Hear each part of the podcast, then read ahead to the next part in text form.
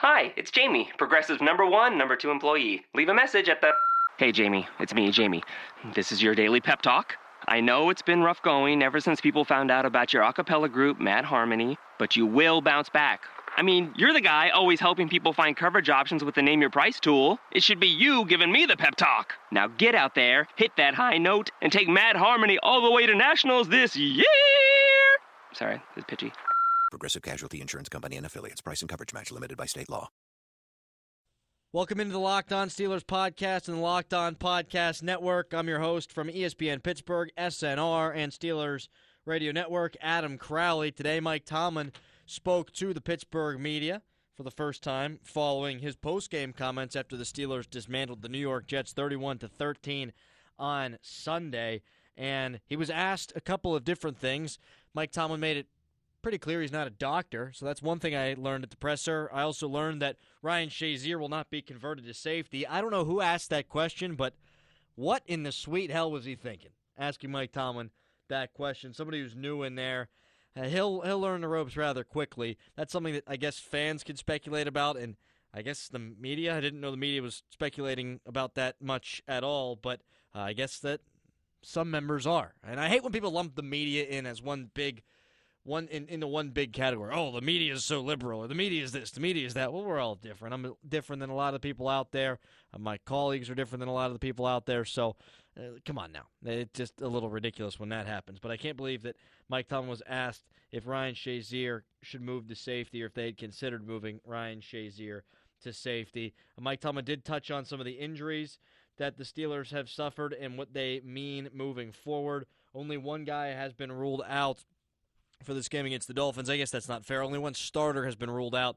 That's Cam Heyward, uh, who is going to be out three or two or three weeks. Uh, the Steelers have a bye week in three weeks. In two weeks, they take on the New England Patriots. Be nice to have him for that game against the Pats.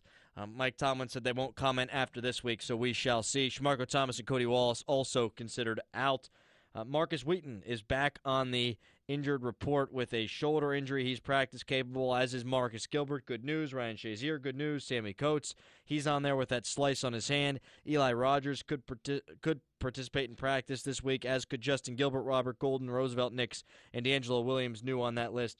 Could be limited early in the week with a tweak to his knee. I do want to bring in Tunch Ilkin now from the radio booth of the Pittsburgh Steelers, the color commentator on the Steelers radio network, and ask him a little bit about that performance yesterday or a couple of days ago, uh, where the Steelers were able to beat the New York Jets 31 to 13. And Tunch, the Steelers' defense has been much better these last two weeks than they were in that game against Philadelphia, as they've given up 14 and 13 points respectively. Is it a schematic thing? Is it winning one-on-one matchups? What's going on there? You know, Adam, I think it's it's really just fundamentals. They're tackling, they're blocking, uh, they're catching the ball, they're throwing the ball. You know, I, I just think that there's this, this football team is a good football team.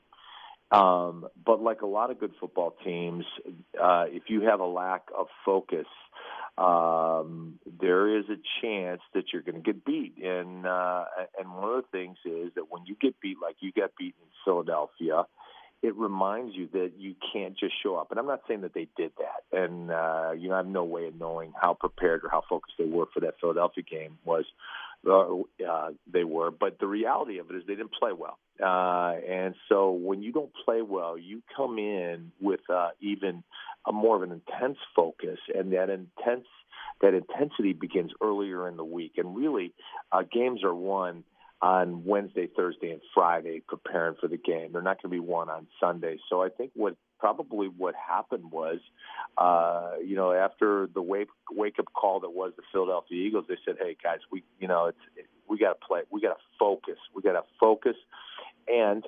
Um, we've got to make sure that we're accountable to one another and accountable to what we have to do, and and also, you know, uh, you know the the uh, it has become cliche now. The Belichick saying, "Just do your job," but that really is a, a truism in football because when you try to do too much and you're trying to make a play and you and you force it or you leave your rush lane or you leave your gap, uh, that's when bad things start to happen. So I think uh, you you go back to the drawing board, which the Steelers did. You prepare for Kansas City, uh, which they did a great job, and then they get ready for the Jets. And you know, a, a lot of people were wondering who's going to show up against the Jets, being that they're not that great of a football team. Uh, people were worried, but they came with this with the same kind of focus, and uh, the outcome was uh, was a good one.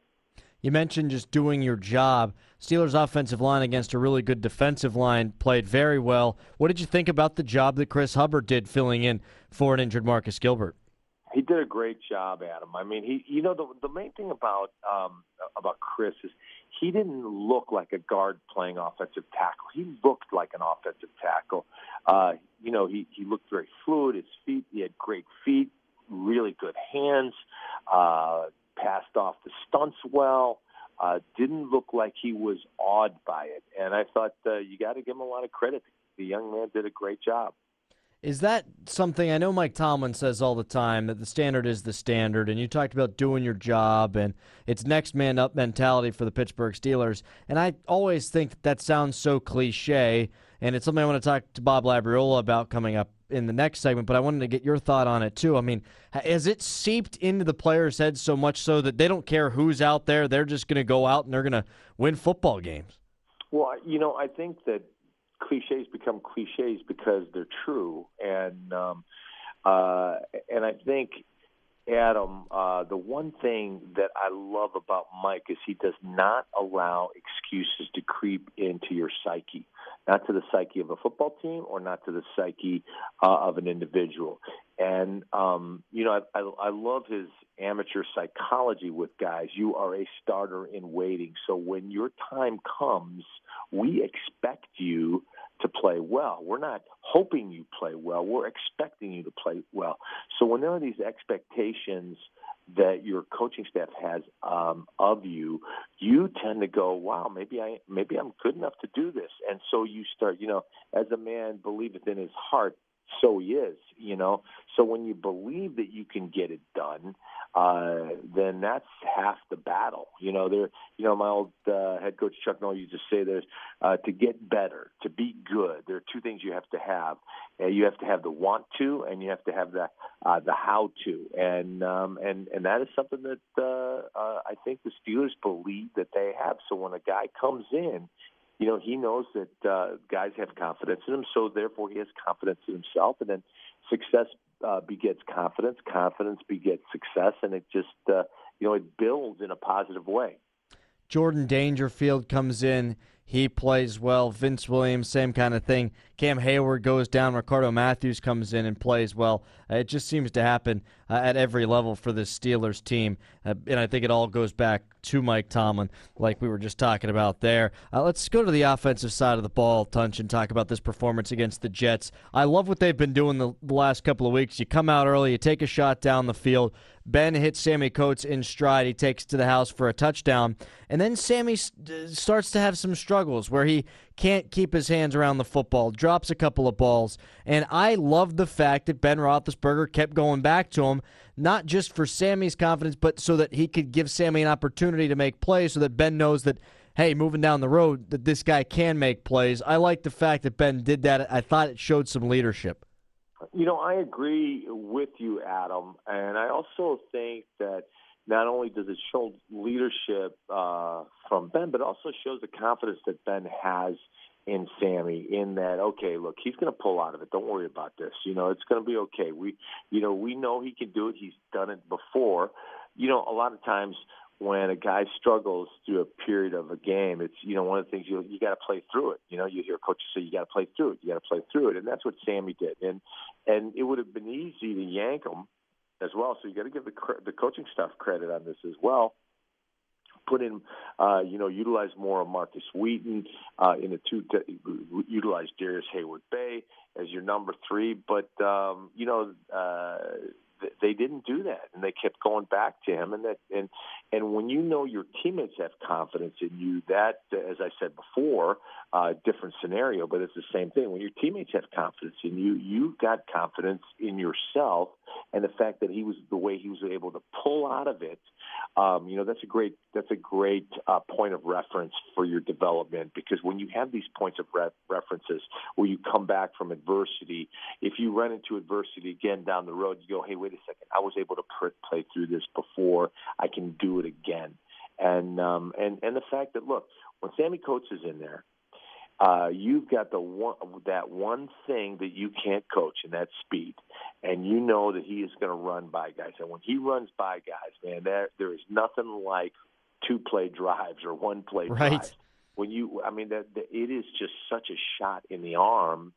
And then now, uh, because of his speed and because of the number of big catches, big plays he's made down the field, corners are going to play way off him now now as Sammy, as you saw in the second half of that football game, now he's now he's getting to work on being a complete receiver. How do you how do you run the out cut? How do you run the comeback? How aggressively do you come back to the ball?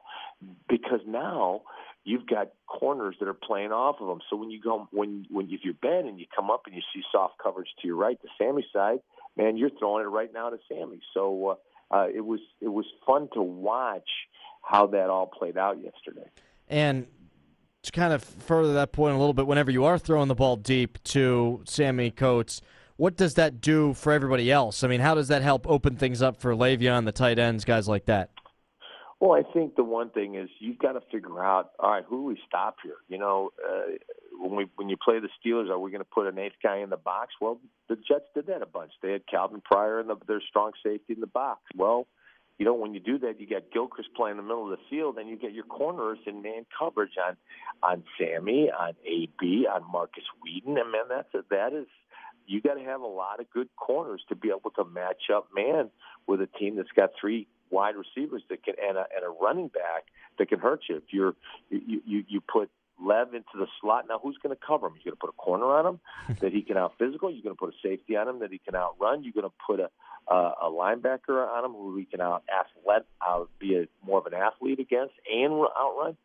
So yeah, and, and so and and and then also you're always going, hey, I got I got I got number 14. Be careful over the top. And on that first play, that big touchdown to Sammy, if you watch the tape, you notice on the other side they're bracketing uh, AB. Well, if they're going to bracket AB and put Marcus Williams in man coverage with no help over the top over Sammy, well, guess where you're going? Yep. And so uh, uh, having that kind of speed, because you know, let, let's flip the let's flip the uh, scenario real quick. Sure. Uh, coming into this game, there was nobody on the Jets side of the ball that I was afraid of that was going to run past our defensive backs. And I definitely knew that their quarterback wasn't going to be able to lay it out the way our guy did.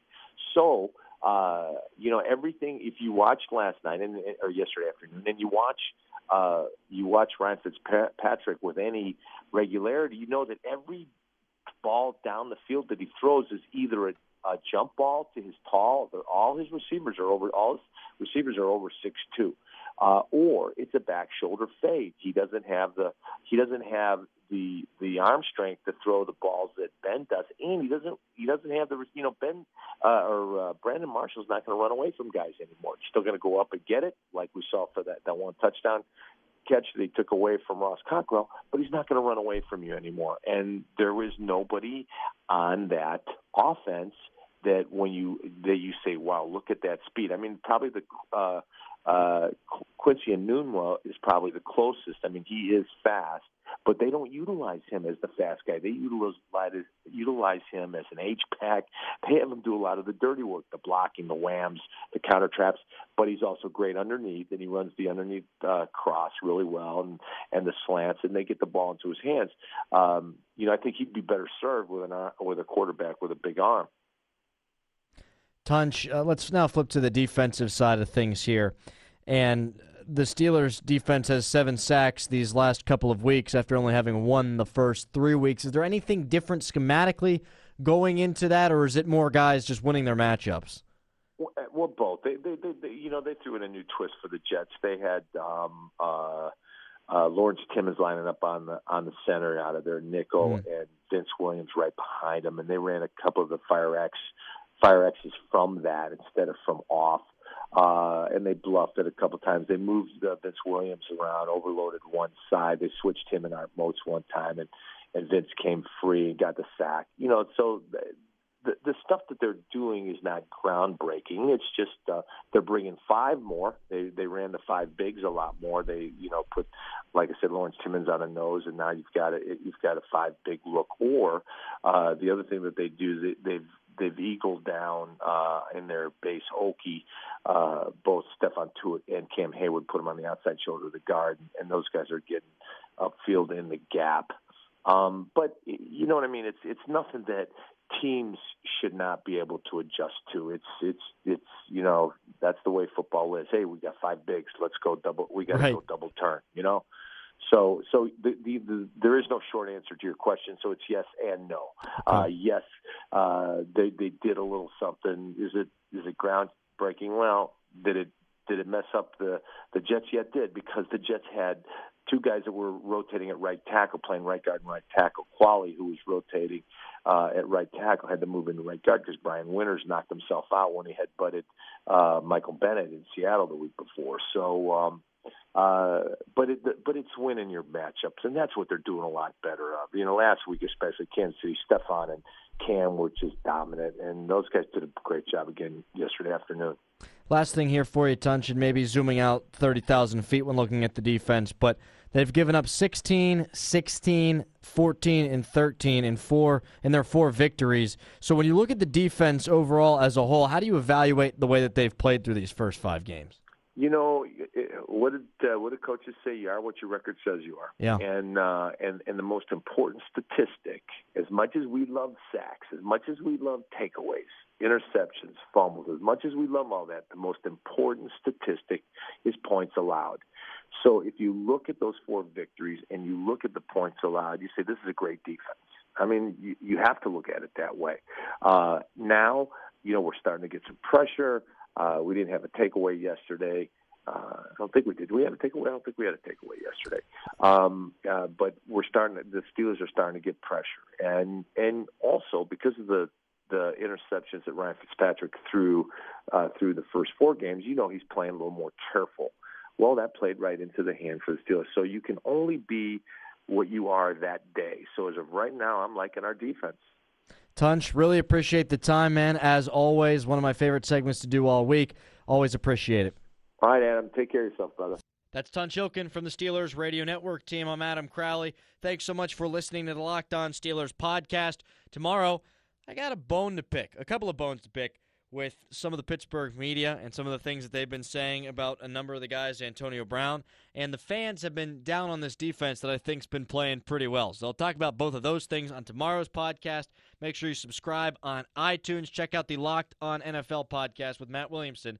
Thanks again for listening to Locked On Steelers. Is democracy in danger or decline? Condoleezza Rice, William Galston, and Carlos Gutierrez and others take on this question in the fall edition of The Catalyst, a journal of ideas from the Bush Institute. Surveys show Americans place less trust in institutions like the media and business. Others contend America has faced far more challenging periods and emerged strong. Leading policymakers, Bush Institute experts, and respected journalists take on this debate. Read about it at bushcenter.org/catalyst.